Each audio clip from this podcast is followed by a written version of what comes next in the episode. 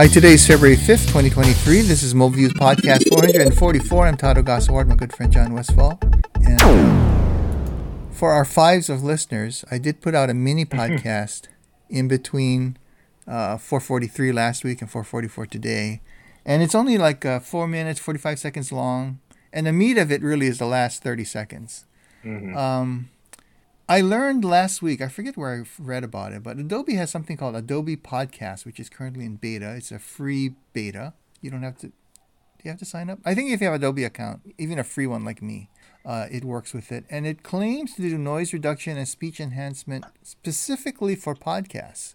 So I tossed in podcast number 440, I think, that John and I recorded a few weeks ago. And I chose that one because I recorded it using a low end or lower end mic. Uh, I'm using a Yeti uh, Blue Ice Yeti Nano, which is not a high end mic, but it's a it's a nice you know hundred dollar mic. And I used a kind of a no name uh, thirty dollar mic a couple of weeks ago just as a test. I thought it sounded okay, but you know not as good. So I tossed into podcast and I let it process, and then I clipped out about ten seconds of the same segment from from uh, the pre and post processing, so that you could hear an A B example and to me it sounded muddier. Um, i mean it was okay. It wasn't bad. It was just it just seemed like the, the it was clipping off the high frequencies. Uh, john sounded to me a little odd and i'm not quite i think it's because john has a deeper voice than i do and when you start clipping things they, i think they're clipping it at the bottom Mm-hmm. too. Um, you know his mid-range doesn't sound the same as his normal kind of baritone voice. Mm-hmm. and so uh, I thought it was okay, and I'm gonna, but maybe it was a bad test because, as I noted in the mini podcast blog notes or in the mini podcast, we use Microsoft. John and I use Microsoft Teams to record these podcasts, which already does noise cancellation or noise reduction, I should say, not noise cancellation. And so it may be that so the, some of the frequencies were already removed, and then Adobe came in and says, "Well, I'm just going to do more, just so it sounds different." Um, and so maybe that wasn't a fair test. What I'm going to do next is I'm going to record a podcast, a mini podcast using um, a microphone outdoors, which is something I've been wanting to try anyway, and uh, see what it does with that. So, uh, what did you think, John? You took a listen to the A/B test. Yeah. So I, I listened to it, and honestly, it wasn't. It did not seem that there was much of a difference, and that was also it was a very short A/B test, so Mhm. I didn't have a lot to, to look at or listen to in this case. I didn't look at anything. I don't see the sound waves, but uh, I thought it, it probably was not worth the processing time. So to add in a, an additional step, it just didn't seem like it would be needed. But I do, I think it's interesting.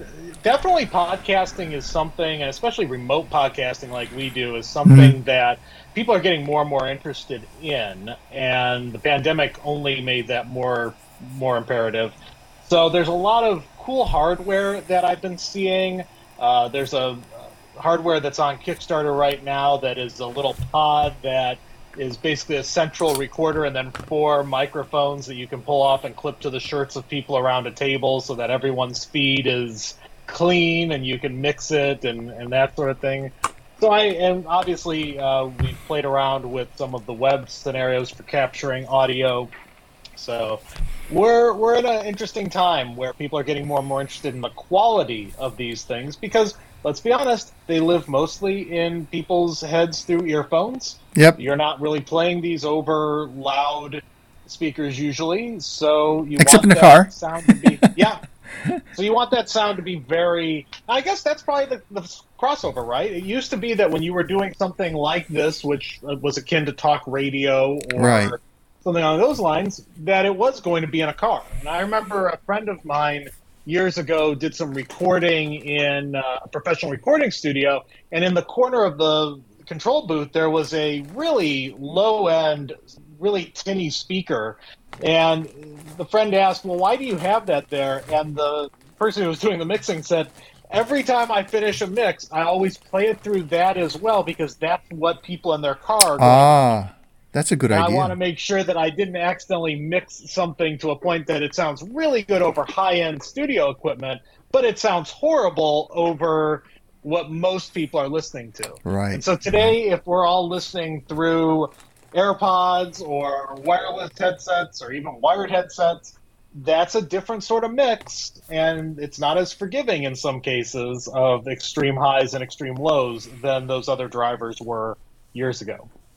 Yeah, yeah. You know, and I should note that uh, when when John and I do the, these podcasts, I do do a little bit of post processing on it. So uh, I run it through um, uh, a two products, well, actually a couple of products, but one product I record using Audio Hijack Pro from Rogue Amoeba, Amoeba and then I use um, another Rogue Amoeba product called Fission to try to normalize our our um, volume levels. It, it, doesn't do a good a job as a freeware I used to use, but that freeware is no longer functional on 64-bit Macs, mm-hmm. so um, I can't use it. I guess I could shunt it to a Windows machine and use it there, but yeah, it seems like too much trouble. But at any rate, so I do do some normalization of the audio, and then I toss it into Audacity. And sometimes my John's volume level is always usually good, but mine is variable. And I don't know why. Probably because I'm not speaking um, at the right distance from a microphone. Um, and so sometimes I have to increase my volume levels to a bit more because uh, uh, Fission doesn't do enough volume leveling to really even that out. So, um, in any case, we uh, we do do some audio, you know, post processing for this stuff. I, I was really hopeful that uh, Adobe Podcast, especially since it's free, at least for now, uh, would do just some amazing God because they're sample. You can really tell the difference if you listen to the sample uh, audio that they provide to give you an idea of what it can do. And again, what I'm going to do is really give it a worst case scenario. I'm going to use a cheap mic outdoors and see what it can, you know, what it can do with that. And that might it might still solve something for me because I really really want to do an outdoor kind of walk and talk podcast. Um, but I'll I'll try to test that sometime this week and post a little another mini podcast to see how it's going. But at any rate, it's interesting. Adobe Podcast uh, beta, and I'll put a link in the show notes to it later. I think it might just be podcast.adobe.com, but uh, but I'll for sure. All right. Um, speaking of, and they claim I think it's AI-ish, although they don't really push the AI-ish that much. Um, the other thing uh, that came out, speaking of AI, is the Microsoft's um, Chat GPT or GPT powered Bing, which I, you know, at first I wasn't very interested in Chat GPT when I first heard about it in November December, early December when it launched. But it's mm-hmm. become more and more interesting. I, I'm just, I, I'm more fascinated that we have end user AI tools now, you know, instead of yes. needing to be pretty close to mathematicians and use, you know, build your own neural networks and all that kind of stuff.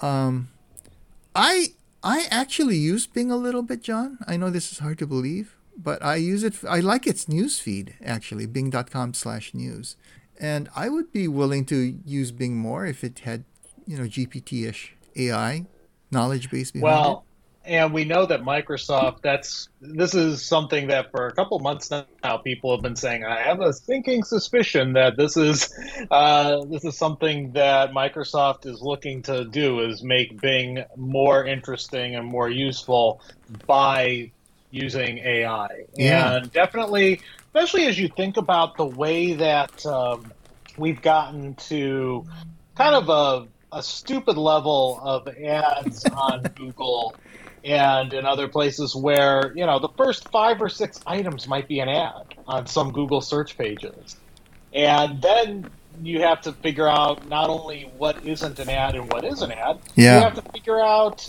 what it does. Which one of those search results actually answers your question. And uh, so I see a lot of promise for ChatGPT in as an alternative knowledge generation or knowledge finding mechanism yeah. versus just uh, a search result. So we will we'll, we'll see where it goes. But yeah. if it makes Bing a viable alternative to Google, I'm fine with that because I'd like a viable alternative to Google. Truly, truly. Uh, and two things to note about that is uh, thing number one is that The Verge, and I'll put a link in the show notes uh, or I put, put a link in the blog from the show notes. Verge reports that some people have seen, have taken screenshots, alleged screenshots, of Bing apparently briefly running with the GPT engine turned on Uh, that's uh, item number one. And uh, item number two uh, related to it is that what is going to be integrated with Bing, allegedly, is GPT 4, whereas ChatGPT is based on GPT 3. So it's a you know, next generation of GPT. And, you know, this thing is not very old, it's only a couple years old. So mm-hmm. they've really been moving along really quickly and, yeah. versioning. It's really. It's really pretty amazing. I mean, John, I think you probably when you went to school, you you remember um, learning about the 1960s ELIZA and then, then the 1950s Turing test concept and mm-hmm. And all of that. And I, well, I'm a lot older than you, but I remember when I was reading about it as a youngster, I said, "Well, it's never going to pass that test," you know. and now I'm not so sure. yeah, I uh, I just never would. There are certain things I still don't know if we want to do conversationally versus a button. And yeah. that's, you know, uh, this morning, for example, I was out on a walk and it's colder than I like. So I have a pair of gloves that are heated gloves because I'm okay with being cold in many places, but my hands annoy me when, when they're frozen. Or at least I feel they're frozen.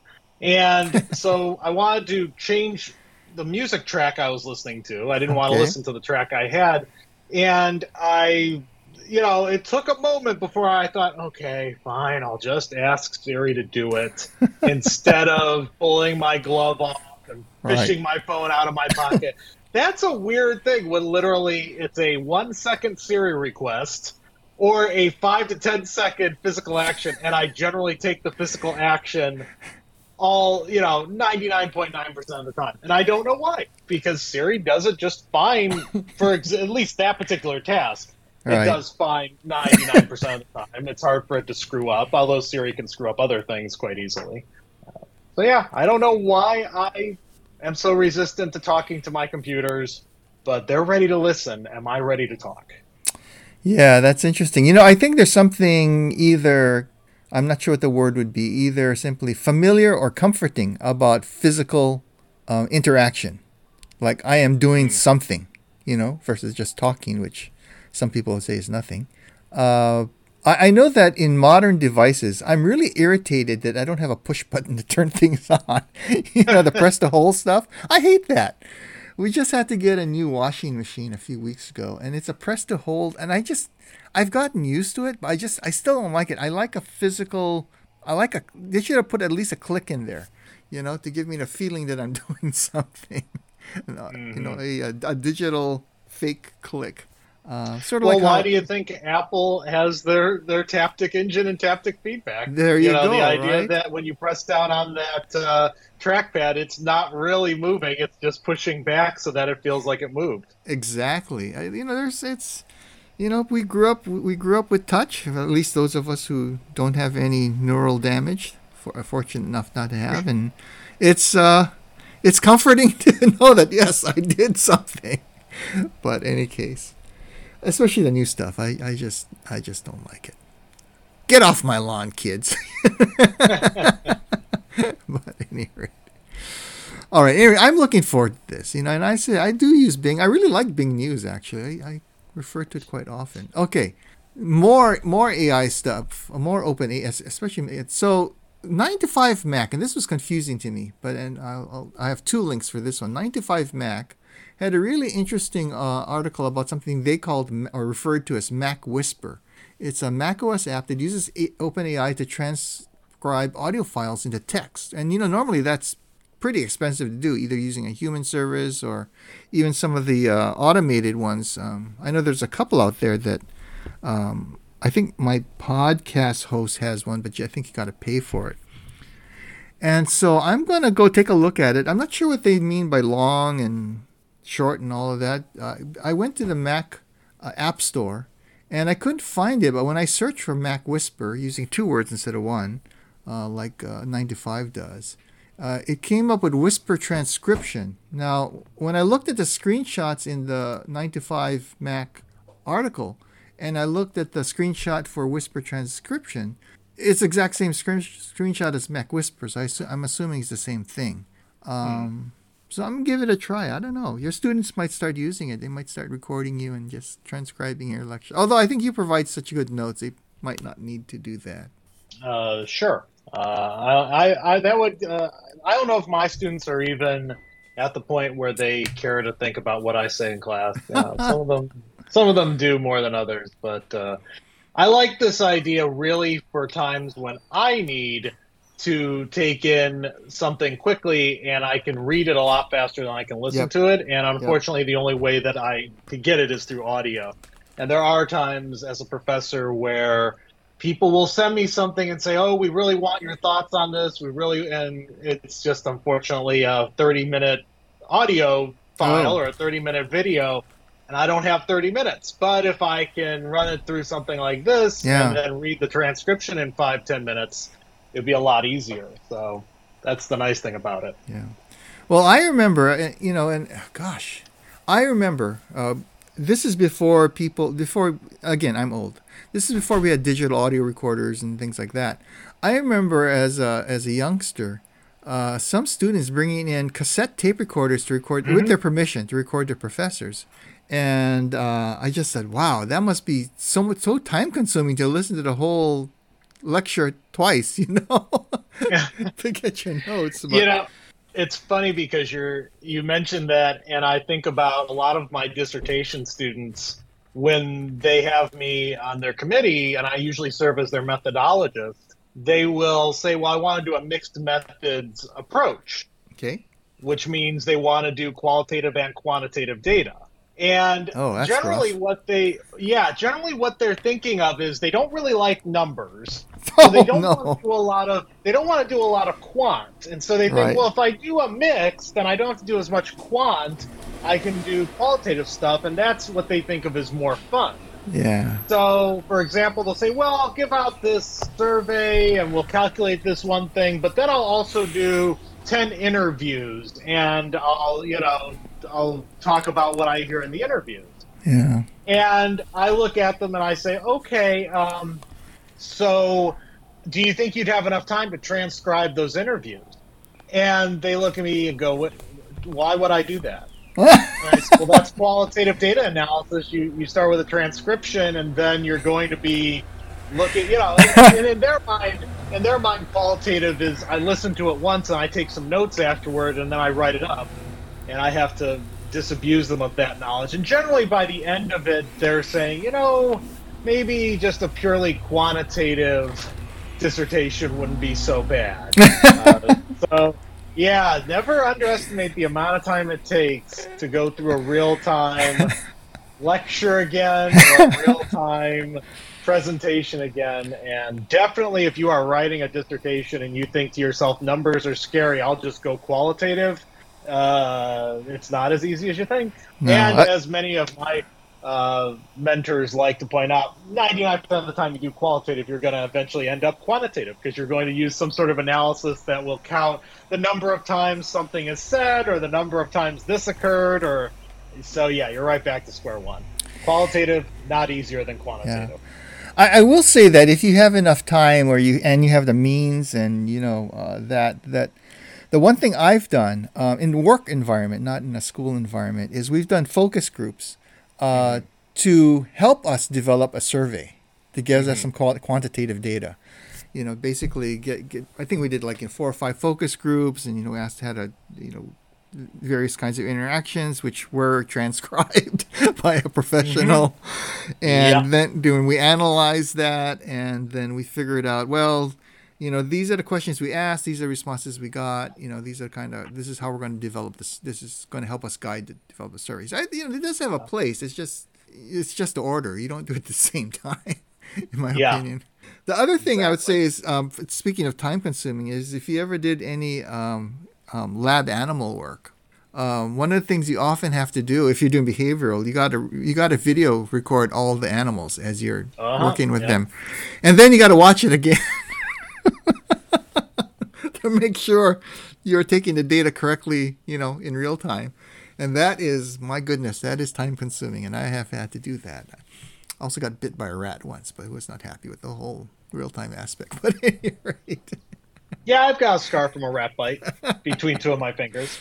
Uh, not uh, not my rat thankfully a friend's rat but uh, I always say that you have to to have any degree in psychology. You do you really have a psych degree if you don't have a rat bite scar somewhere on you? well, this was a feral rat they were working with. Oh I, well, you know. I had to go get a tetanus shot and everything. It was annoying, but at any rate, the campus clinic took care of me. Uh, anyhow, uh, yeah. So uh, Mac Whisper, maybe uh, I think a person from the UK wrote this based on their use of the pound. I think in their pricing. So I maybe they have different names in the UK App Store and the US App Store, but here apparently it's called Whisper Transcription, and I think I might take a look at it. Um, Another mini podcast test, maybe. Alrighty, John has a whole bunch of ideas, which I find fascinating.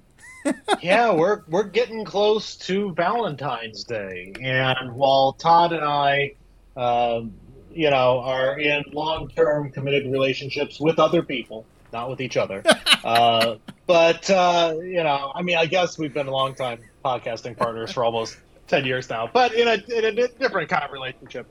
We each have a significant other romantic partner. And so, and we've been with that person for long periods of time, so maybe we're not as interested in some of this. Uh, but I do think it's interesting the spouse tech sort of uh, realm. And so, a couple of things that I, I found interesting that I know personally I don't think my spouse would, would go for, but maybe yours would. Uh, the So, these bracelets or these uh, ways of this. communicating through uh, either touch or through light. Uh, I've seen a few of these where you buy a pair of these bracelets, and then if you tap on one, it sends a signal through Bluetooth Oh low energy to your phone. Your phone sends a message to their phone. Their phone sends a message through Bluetooth low energy to their bracelet, and it re- replicates the touch. Or you can do this with uh, little light up charms. So it's sort of a passive way of saying, I'm thinking about you.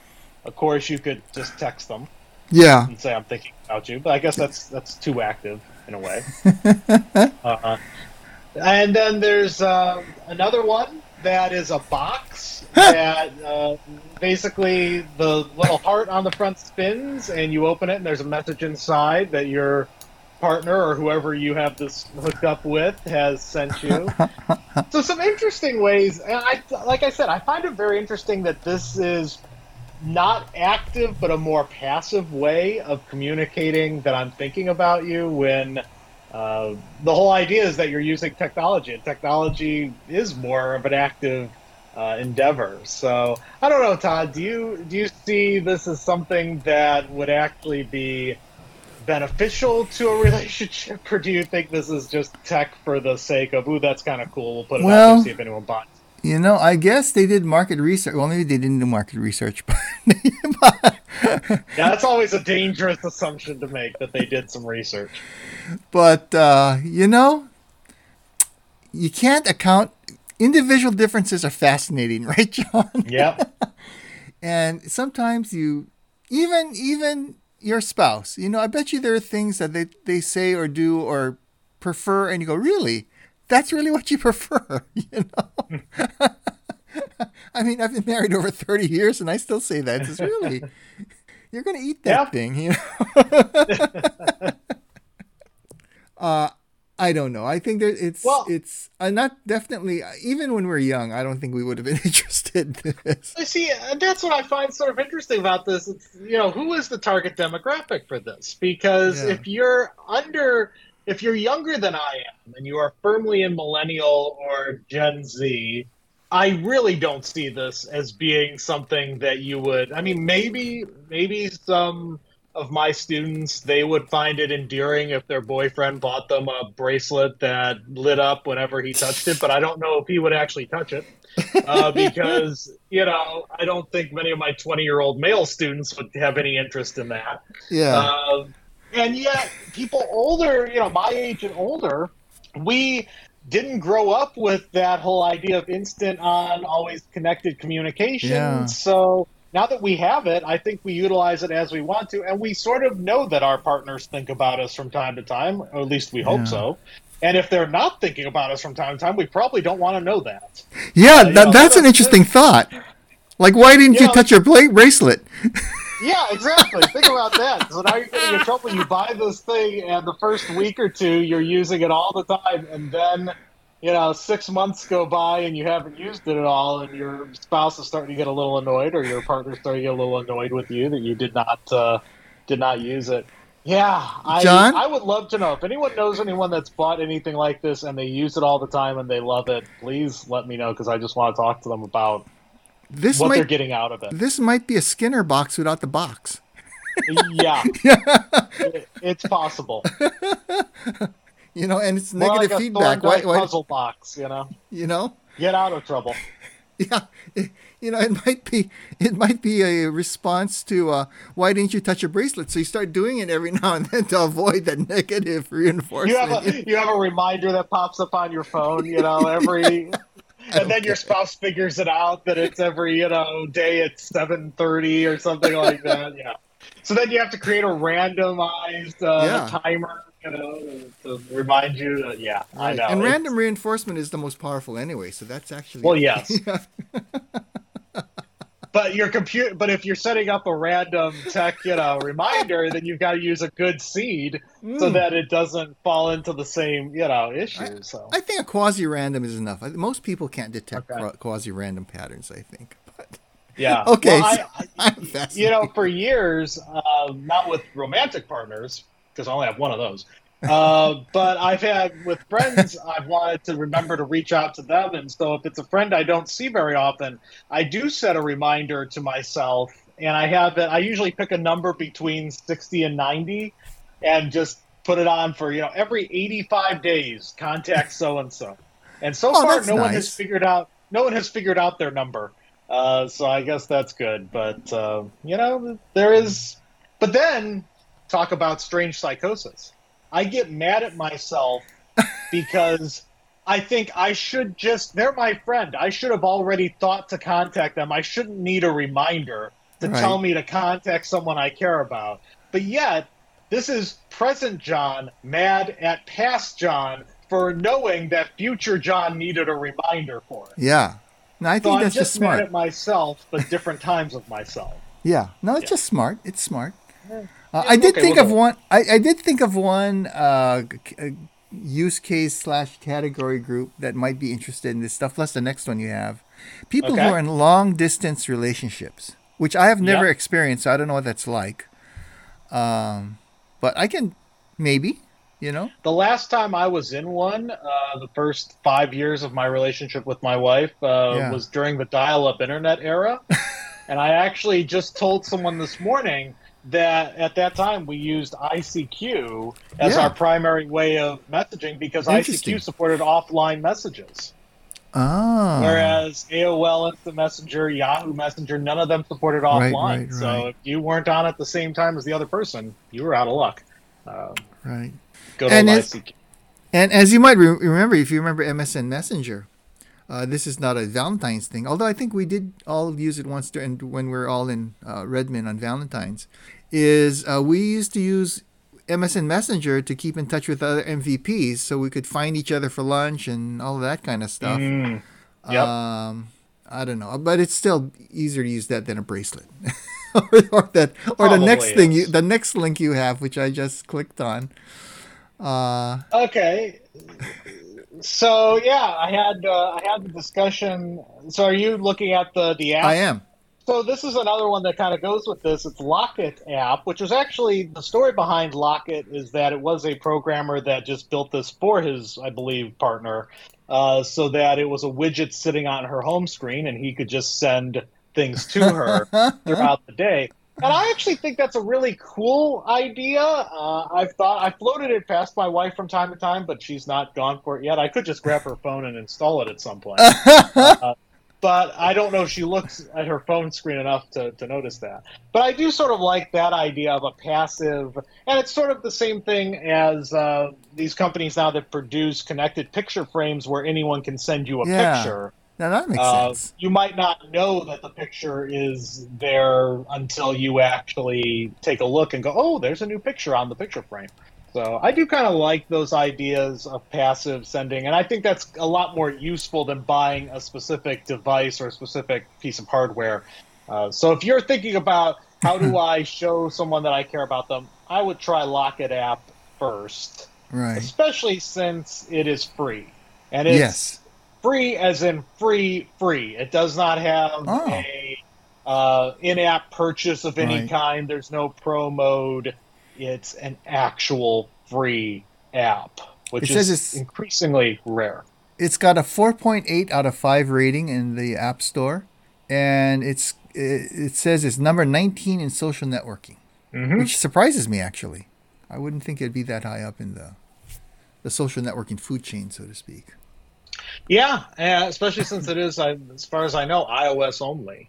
Yeah. It's not. Uh, of course, I'm looking at the other 18 in front of it, and I don't know half of these. So Letterbox D. Have you ever heard of Letterbox D? I, Nope. I don't know. Uh, Litstick. That sounds interesting. It's a stickers app, apparently. So Hmm. you know, there's a lot of ways to communicate these days that I don't use. yeah. You know, actually, I'm looking at the top 10, Mm-hmm. and I let's see. I think I know the first six. No, I've never heard of Telegram Messenger. Uh, that's Oh, number okay, I four. Life 360. Nope. BeReal. Nope. I I do know a lot of families that got on Life 360 Oh, back really? before Apple and Google started building out their family ecosystem because Life 360 has been around for a while. So they thi- go ahead. I was just gonna say I'm opening up number ten because it says GroupMe, Skype communications. Yeah, I've uh, that's actually a very popular one with my students is GroupMe. Wait, but Skype communicate. So is Skype different from Microsoft Skype? I mean, No idea. that is weird. Skype communication. Oh, it says copyright Microsoft 2023. It's a Microsoft application. Hmm. Interesting. I have never heard of this. We we need to network more, social. Yeah, At least know Yeah. some of these apps more. yeah. We just don't like people enough. That's all. That could be it. that could be. Uh any rate, that those are those are actually fascinating finds, Jon. I again, even when I was younger, I don't think I would have. Well, maybe it's just me. You know, I'm just not really socially adept. You know, we all have our strengths, and we all have non-strengths, I suppose. I love your next. I love your. Actually, wait. Let's see, where are we. Uh, actually, next next question. But why don't you go with the, the next one? So, uh, you know, this is an interesting one about um, do people still send flowers, chocolates, and other stuff to other people? Hmm. Because I I've found that that is something that seems to be dying off, uh, or maybe it's just a young couple thing. I have not sent my wife anything in a long time. Um I Same. brought I brought her stuff occasionally, you know, Same. stuff I'll see at the store. Or I'll go out and get something, but actually sending like delivery of flowers or something. Yeah. Why would you?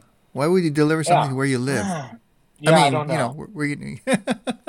but uh, it, it's interesting to me because I wonder if that's a product of either getting older in a relationship or always having always available communication. Whereas in the past, if you were thinking about someone and they were at work, you might not have felt comfortable calling their work line because work lines were a thing, you know, and you might not have wanted to pay long distance for that, or they weren't allowed to get work phone, you know, personal phone calls Yeah. on a work line. True. But yet, uh, having something delivered, you know, the, and plus you would get potentially brownie points from coworkers that saw you you sent something to them. Yeah. Uh, so I have no idea if uh, if people still do that. Um, one thing I do try to do that I think backfires on me more than actually works is trying to get my spouse into tech or buying them tech that I think that they would actually use yeah. and that is a hard one I, I, uh, because yeah go ahead I was just going to say something about flowers. So, you know, I, I've worked in uh, a number of offices with fairly large populations, you know, 100 or more. Uh, we tended to be an older population because, you know, IT, government, either one of those, you know, without making a Venn diagram, either one of those tend to be older by definition. Uh-huh. And I can't say I saw a lot of flowers delivered or candy yeah in, in over the last, you know, 20 years or whatever, let's say. So I'm, I'm going to say I don't see it much. I have seen it and uh, you know, and it's not necessarily young people only.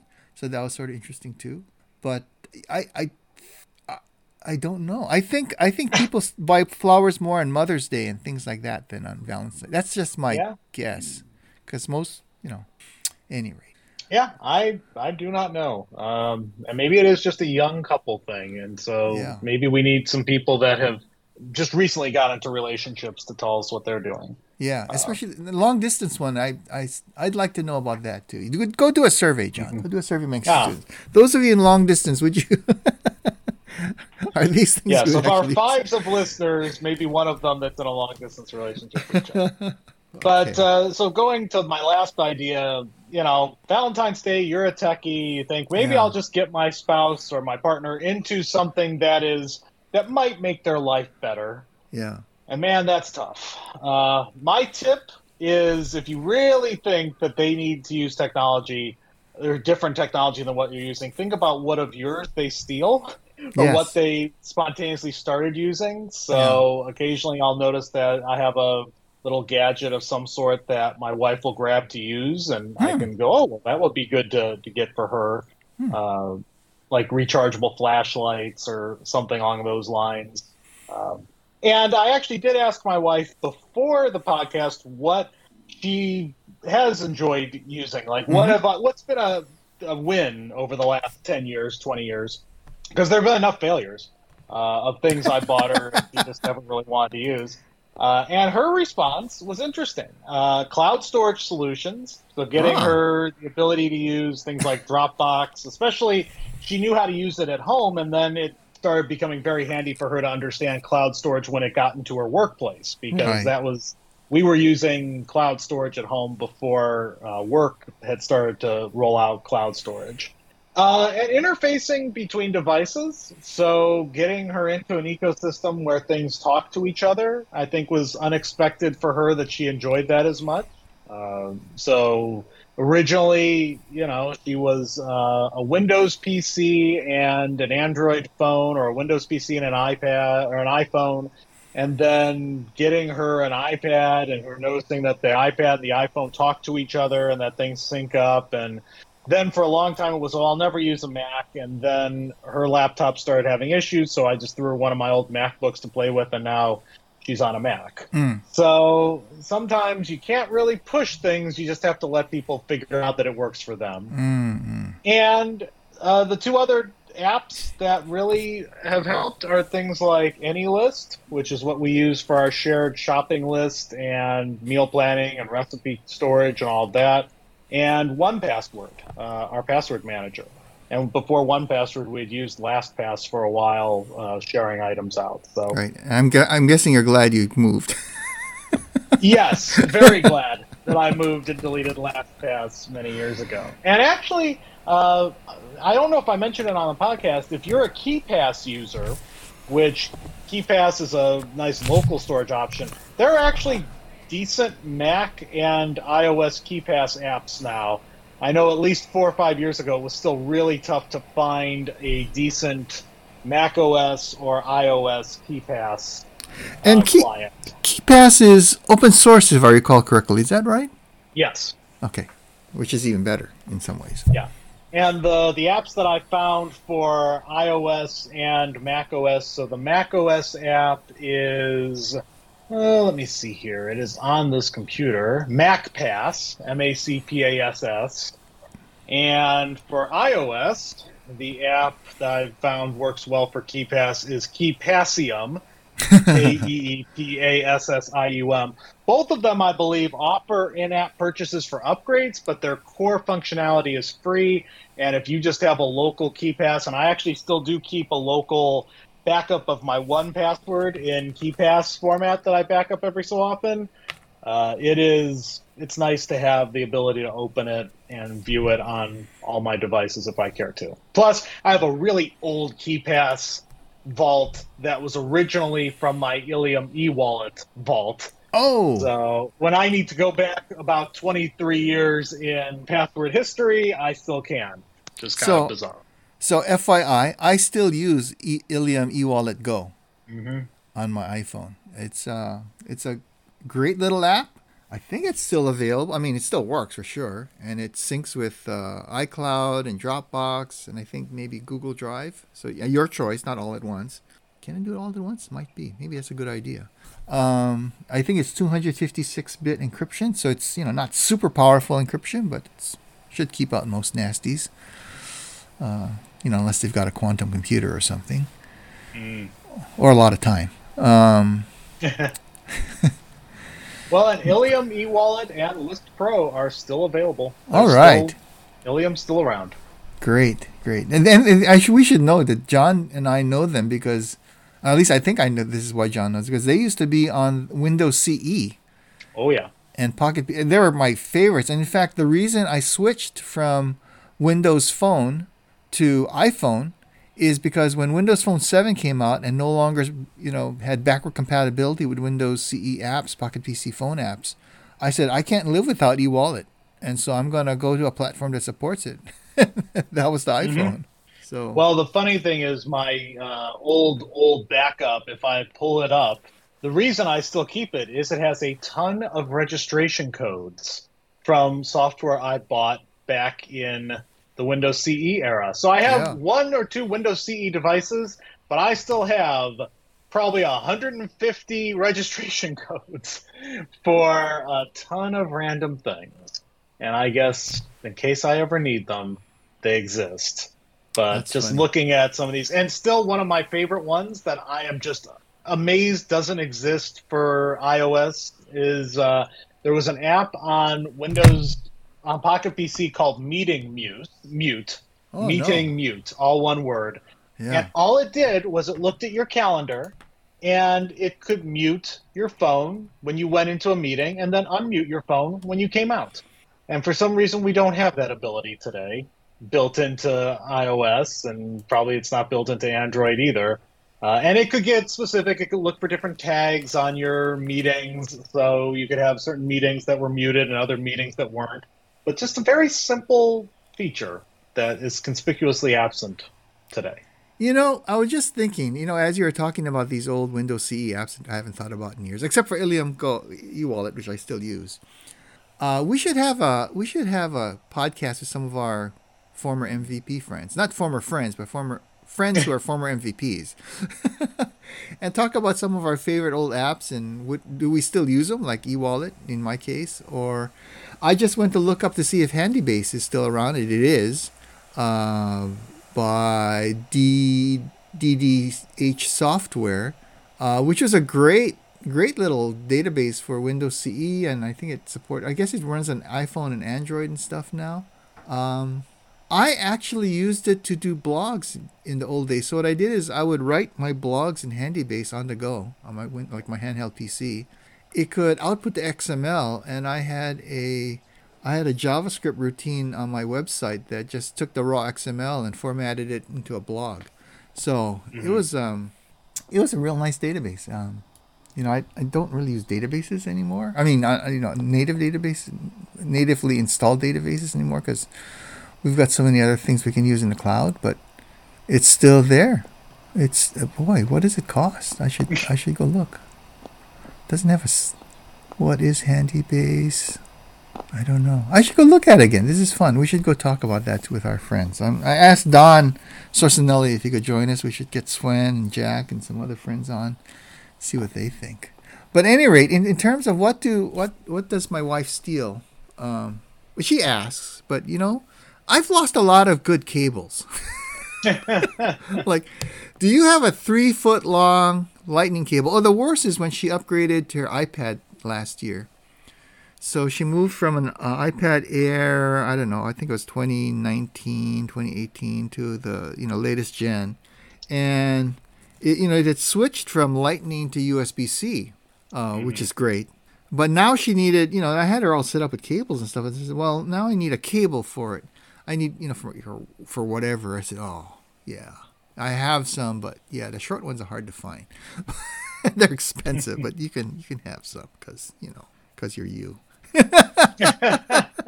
Nobody else could have it. Nobody, yeah. At least not for free. Um, but other than that, I would guess like you, it's it's really cloud services has become a thing. I will tell you a f- funny story. I think I've told you before. So when my daughter was in high school, and this was years ago. Um, this is back when text messages still had a per message cost, I think. Um, one day I started getting text messages from my wife, which I never gotten before. And my daughter, who was still in high school, I you know picked her up from school. Said, "Did you teach mom how to send text messages?" Messages? He goes, "Yes." I go, "She tell her to stop." She's sending to me. but uh, yeah, so there were things like that. Um, I, I was looking at a picture my daughter sent me recently. They they they being my daughter, my wife, my sister in law, and some of their friends went took a tour of New Zealand last year, last October. And my daughter, I most of the photos I thought I'd seen, but I guess she she took a real camera and she finally got around to unloading the real camera, the digital camera. And there's a picture of my wife and my sister in law and one of their friends who I don't know, all huddled around looking at their phones doing something. And I asked my daughter, "What are they doing in this photo?" It says um, they're they're trying to use they're trying to use um, oh heck, what is that? Uh, what is that feature called when you airdrop? They're trying to learn to use airdrop. so I said, ah, that explains the puzzlement on their faces, you know.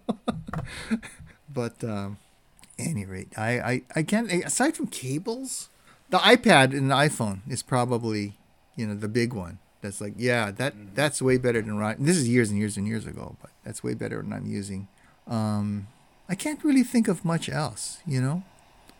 Although I, re- I don't know if I told this story. So when I my wife and I used to work at the same company many many decades ago, and um, my, I worked for the IT side, as you might have guessed, and I we supported their department. And so one of the things I did was I had everybody get mouses, mice, which at the time were like this is like 1989, and so this was kind of a new thing um, back then. People didn't really have mice in their computers and it could, mostly for Microsoft Word, which is still running in DOS, by the way. Um, and I passed by her office and I looked at her. I, said, I, I poked my head and it says, "You know, you're holding the mouse backwards." And you. any rate, so yeah, not not a real technical person, um, but it was an interesting conversation starter, I suppose. You're holding your mouse wrong. Yeah. Um, and, and, and then we got married. Qualified to, to make that. You know, you. I always worry about correcting my wife because there's a good chance that she knows what she's doing more than I think. So. but this is obvious. This yeah. was visibly, obviously wrong. you know, this is before wireless mice, so you know the cord had to mm. face, you know, your wrist. But anyway, but I can't. As I said, I can't really think of anything anything much that's really caught their fancy aside from you know the iPhone, iPad, and and cables. Oh boy, I, I, I sometimes I just buy cables in bulk when I see them at Costco because oh yeah, they, they took my cable. I need some more. my well, my spare cable. Uh, it is interesting. Uh, I I would be interested to hear from people who both people in the relationship are tech people uh, because it seems like most of the relationships I know, if there's a tech person, it's one person is a tech person, the other person is not all that interested in it. We can ask Sven. So I wonder, I wonder what the problems are when uh, both people care passionately about technology. Yeah, Sven Johansson, this is you. This is a question for you because his wife is an IT person, if I recall correctly. So the two of them. Um, and she does use a lot of tech, you know, for obvious reasons because it's her job. But any rate. Okay, so that brings us to the end of MobileViews Podcast 444, which I like. I just like saying that. Yeah. Uh, we're heading to 450. We should do a special mm-hmm. 450 podcast with some friends. Okay, folks, we will talk to you next time.